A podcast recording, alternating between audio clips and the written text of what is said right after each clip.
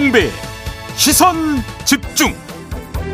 여러분 안녕하십니까? 김종배입니다. 자, 오늘은 단계적 일상 회복을 시작한 지 5일째 되는 날입니다. 우리 애청자 여러분들의 일상은 얼마나 바뀌고 있는지 궁금한데요. 2부에서 일상회복지원위원회에 참여하고 있는 한림대 이재갑 교수와 함께 단계적 일상회복 이대로 괜찮은지 중간 점검해 보겠습니다. 더불어민주당이 부동산 개발 이익을 환수하는 내용의 대장동 방지 3법을 이번 정기국회 안에 처리하겠다고 밝혔는데요. 3부에서 해당 법안을 발의한 진성준 의원에게 입장 들어보겠습니다. 11월 5일 금요일 김종배의 시선 집중 광고 듣고 시작합니다.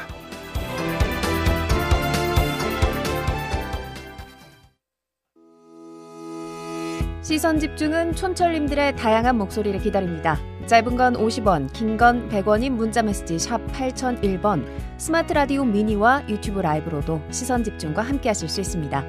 믿고 듣는 진품 시사 김종배의 시선 집중.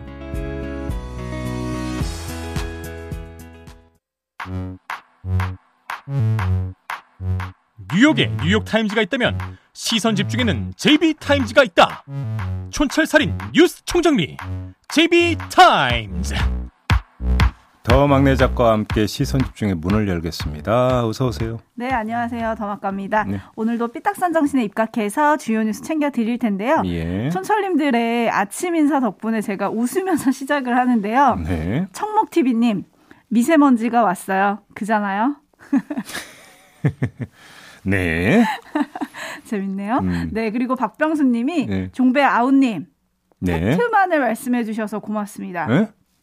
팩트만을 말씀해 주셔서 음, 고맙습니다. 음, 네. 보통 형이라고 하는데 네. 종배 아웃님이라고 하셔가지고 아 형님들 많아요. 네, 네, 뭐 우리 제비가 이렇게 동안은 아닌데 아, 제가 제가 그렇게 어리게 보신 건 아니죠? 나이 많지 않아요, 저. 왜 그러세요 지금? 왜 자꾸 몰아가요, 도대체? 네, 궁금하신 분들은 포털에 네. 쳐보시면 아마 나이가 나오실 거고요. 네. 현님, 안녕하세요, 김종배님, 더막내 작가님, 음. 제이비의 윤이냐 홍이냐 예측 기대합니다. 틀리면 한우 쏘세요. 민주희님, 네. 여긴 안개가 짙네요. 음. 국민의힘 최종 후보 제이비의 예측 들어왔습니다. 하지만 제이비는 예측을 할까요?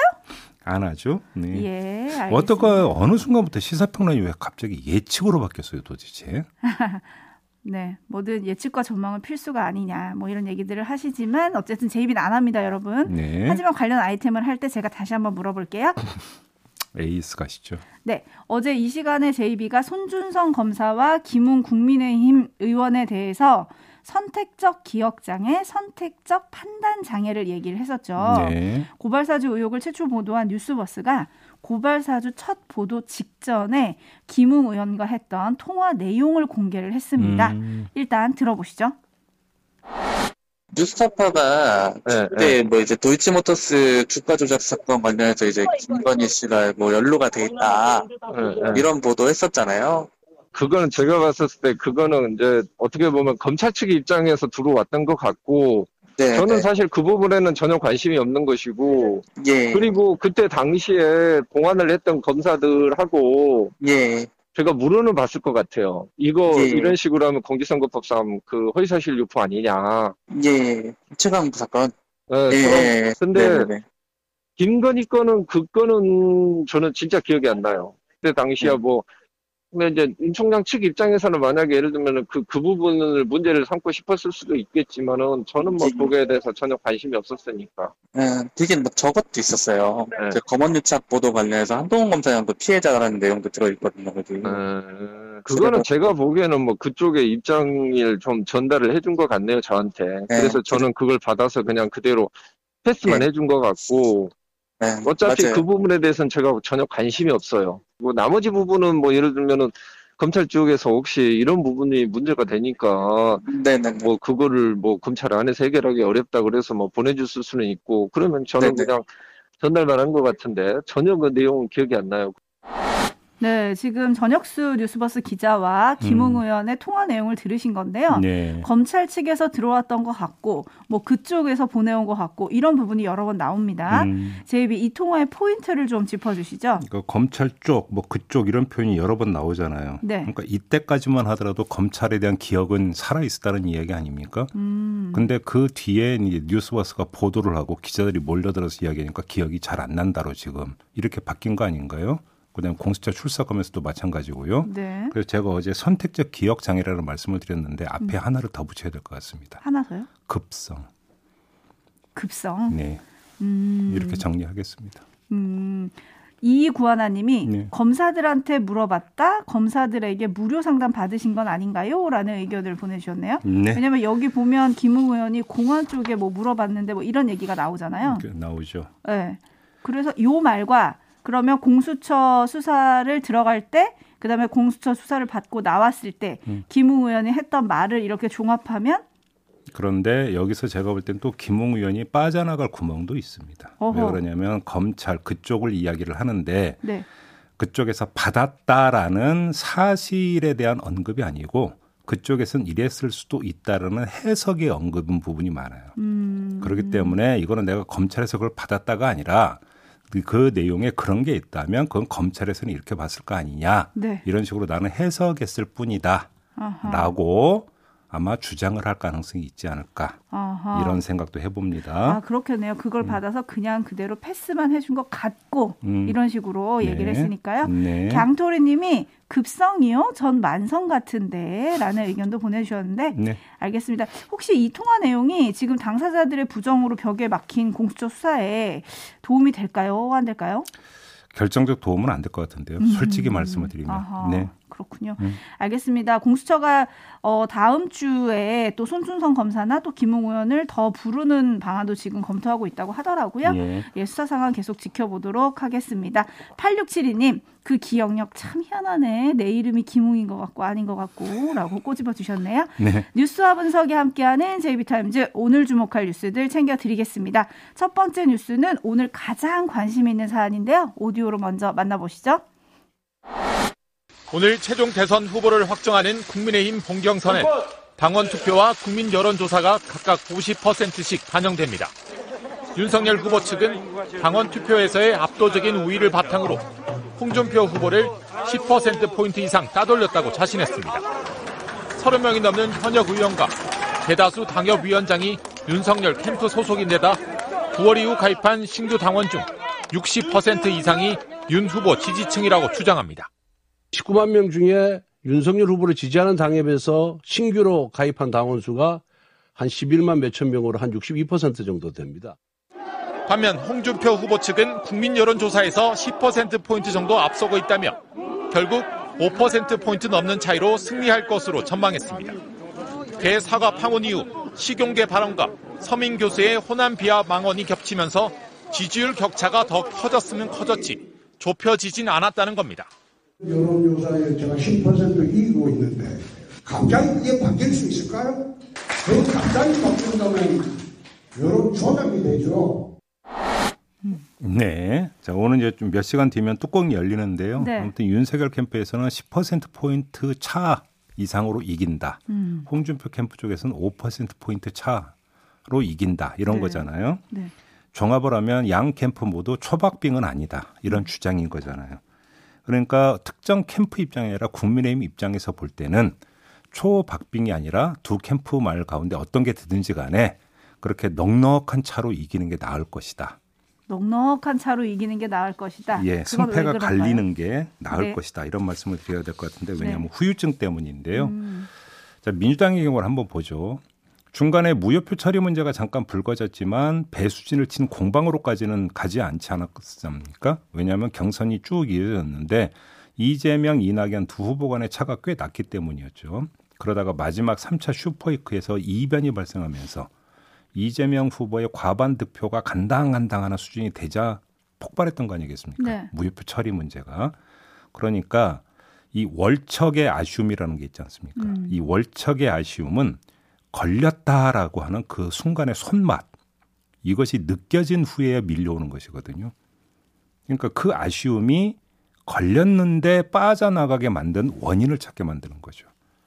그러니까 결국은 걸렸다라는 그 손맛을 느끼면 월척에 대한 아쉬움이 커지고 그래서 그 원인을 따지고 들어가는 이런 수순으로 전개가 되는 건데 네. 걸렸다라는 손맛을 좌우하는 게 결국은 뭐냐면 간발의 차라는 겁니다. 음. 간발의 차가 아니라 넉넉한 차가 되면 뭐 걸렸다라는 손맛이 나올 수가 없는 거죠. 그냥 깨끗이 포기해버리고 말는 건데 네. 그게 아닌 경우에는 문제가 심각해진다는 겁니다. 이렇게 되면은 부정경선 논란이 다시 증폭이 되지 않겠습니까? 이미 네. 고소고발전까지 갔던 상황이잖아요. 네. 그래서 이게 그 뒤늦게 불쏘시개가 되는 이런 상황이 연출될 수도 있다. 이렇게 놓고 본다면 국민의힘 입장에서는 전체 당 입장에서는 좋을 게 하나도 없는 거죠. 그런 후유증을 걱정을 한다면 초박빙의 결과가 아니라 넉넉한 어떤 차에 승패 갈림이 있어야 이후 대선 가도에 도움이 될 것이다. 근데 그렇게 나오겠느냐? 뭐 이건 열어봐야 되는 거겠고요. 음, 깨끗한 승복을 부를 요인은 결국 표차다. 이 말씀이시잖아요. 그렇죠. 그 결과는 오늘 오후 2시에 확인할 수 있습니다. 음. 근데 많은 분들은 그 이후를 좀 걱정을 하시는 댓글이 많기는 하네요. 예. 에밀 졸라님, 누가 돼도 시끄러울 것 같습니다. 라고 음. 해주셨고, 음. 마이트 환즈님은 부정 투표 논란 일어나는 거 아닌가요? 라고 해주셨고, 네네. 초코맘님은 홍준표 후보가 이기면 윤석열 후보가 부정투표 얘기를 할 것 같습니다. 밥하기 싫은 여자님, 무야홍이 이기면 윤 후보는 승복할까요? 이런 네. 이런 전망들이 좀 많으시고요. 음. 공사 구하나님은 이준석 대표 탄수화물 끊겠다 뭐 그러면서 70%는 당연히 넘을 것처럼 그랬는데 네 탄수화물 끊겠다는 공약은 이제 못 지키시는 걸로. 최종 투표율이 63.89%가 나왔죠. 네. 이렇게 되면 이제 65%에 이제 도달을 하지 않은 거고요. 그러니까 뭐 공약이든지 이런 것들은 성립이 안 되는데 아 그거 무슨 상관이 있어요. 건강을 생각하셔야죠. 그죠? 네. 근데 만약에 좀 높은 득표율 차가 안 나고 정말 박빙의 승부가 됐다. 음. 그러면 어느 후보든 진 후보가 깨끗하게 승복을 할까요? 그러니까 제가 지금 뭔가 드린 말씀이 그거예요. 그러니까 깨끗하게 승복할 수도 있지만 문제는 그게 정말로 그 과정에서 부정이나 이런 것들이 없었다라고 한다면 상관이 없겠지만 이미 여러 가지 이제 문제가 과정에서 불거진 거잖아요. 이것이 다시 증폭이 될 수가 있다라는 거죠. 음흠. 이제 그게 이제 그 이 경선 이후에 후유증이 아마 핵심 뇌관이 될 수도 있는 건데 그 정도로까지 초박빙으로 이제 그 결과가 나오느냐 안 나오느냐 이게 관건이라는 것이죠. 음. 음. 알겠습니다. 어제 윤건영 의원이 그런 얘기 했잖아요. 음. 대선은 누가 되든 실수를 많이 하는 후보가 지기 마련이다. 네. 네. 어제 그거는 이제 민주당이 희망하는 후보가 누구냐를 물어봤을 때의 대답이었던 거고요. 아, 그잖아요. 전망이 아니라 안 그럴까요? 전망이 아니라 희망 차원에서 윤건영 의원이 이야기했던 거고요. 아 그래요? 근데 음. 민주당에서는 홍준표가 윤석열보다 어렵다 이렇게 밝히는 의원들이 많다 뭐 이런 보도가 있었는데 네. 그 속에는 윤석열 후보를 의도적으로 깎아내리려는 거 아니냐 뭐 이런 해석도 있더라고요. 음, 그런 것도 있고요. 또 그 그런 분석이 성립이 될 수 있는 여지가 있어요. 왜 그러냐면 일전에도 잠깐 말씀드렸던 것 같은데 홍준표 후보의 상승세의 어떤 그 원천이 어디에 있냐면 2030 지지세 있잖아요. 네. 근데 2030이 지금 전통적인 국민의힘 지지층이어서 홍준표 후보로 몰려간 게 아니거든요. 근데 만에 하나 홍준표 후보가 당선이 그 경선 후보로 결정이 된다면 2030의 지지세를 그대로 안고 여기에다가 기존 국민의힘 지지층을 포함을 시킬 수가 있는 건데 거꾸로 만약에 윤석열 후보가 된다면 홍준표 후보를 지지했던 2030이 윤석열 지지로 올마가느냐 아니면 국민의힘에서 이탈하느냐 이런 문제가 남는 거죠. 그러니까요. 음. 좀 지켜볼 일인데 음. 제이비의 1등 전망을 궁금해 하시는 분들이 많지만 네. 제이비 안할 거기 때문에 음. 1등 얘기 안 해줄 테니 4등이라도 그럼 전망을 한번 해보실래요? 근데 입장 바꿔서 4등은 당신이 될 거다 하면 기분 좋겠어요. 4등이? 음, 이건 이건 이건 정말 염장지르는 전망이기 때문에 그리고 네. 경선이라고 하는 게 1등 말고는 아무 의미가 없어요. 알겠습니다. 2, 3, 4등이 무슨 의미가 있겠어요? 거기서. 알겠습니다. 방송 끝나고 제가 들어보고요. 음. 맞췄는지는 월요일 날 이 시간에 알려드리도록 하겠습니다. 네. 제비타는 다음 주목할 뉴스는 어떤 건가요? 검찰이 9월 29일 유동규 씨 자택을 압수수색하기 직전에 전화 통화를 한 사람이 있었다 이런 이야기가 많이 네. 있었잖아요. 누군지가 밝혀졌습니다. 민주당 선대위 비서실의 정진상 부실장인 것으로 밝혀졌어요. 본인도 인정을 했고요. 네. 정진상 부실장이 유동규 씨에게 전화를 걸어서 근데 전화도 일반 전화가 아니라 앱 전화였다고 합니다.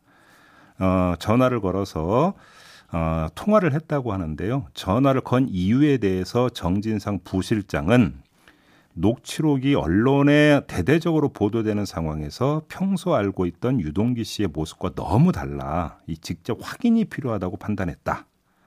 잘못이 있다면 감추지 말고 충실히 수사에 임하라고 당부했다. 음흠. 이렇게 말을 했다라는 주장을 어제 내놨습니다. 네, 하필 미묘한 시기에 통화가 됐다. 뭐 이런 보도들이 많던데 어떻게 봐야 될까요? 글쎄요, 한번 그 상황, 그 다음에 관계 이 두 측면에서 한번 짚어보죠. 그러니까 오로지 정진상 부실장 입장에서는 한번 제가 보겠는데요. 네. 첫 번째는 상황 요인인데 당시는 민주당 경선이 막판으로 치닫던 때 아닙니까? 음. 그러니까 이재명 후보 본인이 측근으로 인정을 했던 인사잖아요. 그때 캠프 부실장을 맡고 있었던 걸로 제가 알고 있는데 근데 한가하게 그냥 걱정돼서 전화를 걸었다? 그것도 앱 전화로 이 점을 좀 봐야 될 것 같고요. 두 번째는 관계인데요. 녹취록에 담겨 있는 유동규 씨의 모습과 자신이 평소 알고 있던 유동규 씨의 모습이 달라서 확인이 필요했다라는 거잖아요. 네. 그잖아요. 그러면 정진상 부실장 입장에서 유동규 씨를 엄청 잘 알고 있었거나 엄청 관심이 많았던 인물이라는 거 아니겠습니까? 음. 그잖아요. 그러면 도대체 둘은 무슨 관계인데요? 이게 궁금해지는 건데 이재명 후보는 유동규 씨는 그저 자신이 인사권을 행사하는 대상 가운데 한 사람일 뿐이라고 주장을 하지 않았습니까? 네. 그런데 이재명 후보의 복심으로 통하는 정진상 부실장은 엄청 신경을 써야만 했던 대상이라고 한다면 그 이유가 뭐였을까? 음흠. 이것도 궁금해지는 대목인데요. 이게 앞으로 풀려야 되는 문제인 것 같습니다. 네. 근데 혹시 뭐 이재명 후보의 참모로서 대장동 의혹이 이재명 후보와 이렇게 연관지어서 계속 보도가 되니까 음.